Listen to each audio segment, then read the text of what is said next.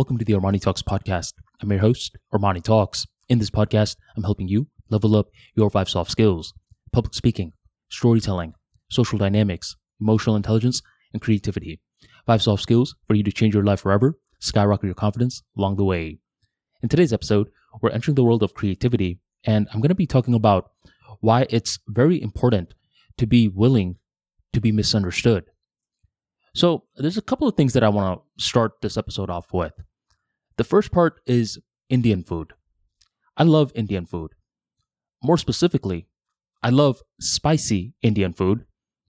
But every now and then, there's a problem. Where I live, whenever I'm looking for Indian food places, a lot of the spots, they have very low reviews. And I'm like a lot of consumers out there. Whenever I see a restaurant with, uh, let's say, three stars, I'm like, ugh, what's wrong with this place? And I go scrolling to find something else. But one night, I was really craving Indian food.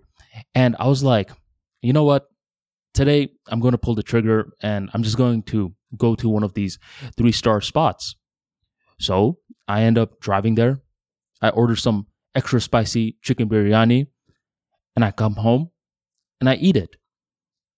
As I'm eating it, I notice that this is one of the best biryani I have ever tasted in my life. What the heck? This restaurant got a 3.2 star review. What gives? So I start reading through the reviews, and what I notice is that a lot of people are complaining about how spicy the food is.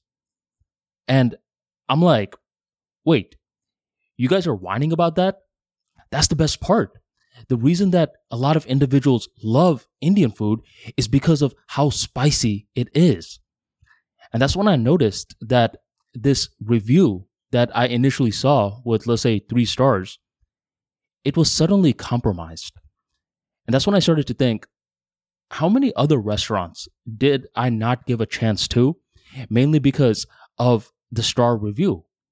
Maybe the other person was evaluating it by something that they deemed important, which I didn't deem important, and vice versa. This went on to show me that anytime you are, let's say, any form of a restaurant owner, you're going to have to deal with that type of polarization. What do you, as the Indian store, do? Do you sacrifice your principles of the nice, spicy food and try to uh, go into the demands of the people that want more bland food?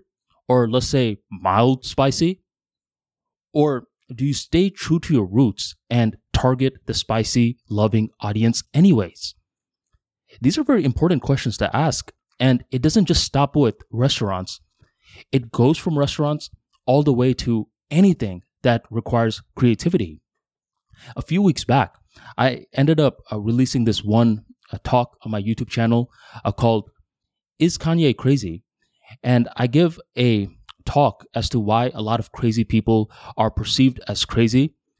And I shared some anecdotes as well. I talked about how whenever a creative person gets a flash of insight, uh, they just want to do their best to get the flash of insight from their internal world uh, to their external world. Before, I couldn't empathize with something like this because I wasn't in a highly creative field. I was typically following a lot of the same processes. But once I started podcasting, I understood what it was like to feel that level of inspiration. And I also learned what it was um, like to feel annoyance whenever someone was disrupting that inspiration. That's when I went ahead and I shared a story about this guy who kept um, turning on his lawnmower right as I'm about to finish the podcast episode. And after the fifth time doing this, I just got really mad. The anecdote was trying to show you that creative people really, really want to get their internal state in the external world. But one of the comments were like, well, you do realize that this other person has to mow the lawn, right? I'm like, dude, you s- straight up missed the point. The, lawn mowing was just a part of the story, but it was not the story. Whenever you're creating some form of content, there's going to be people who completely miss your point and they'll start arguing with you about a point that you never intended uh, to make. Therefore, it's highly crucial to be okay with misinterpretations from other people.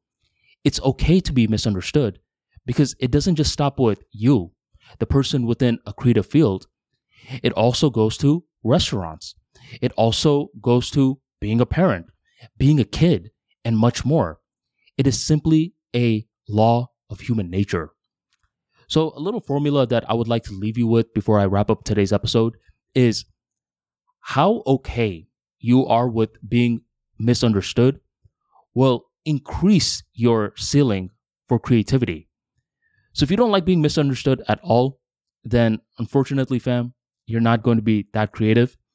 But if you really don't care what other people think, then you're going to have this level of freedom.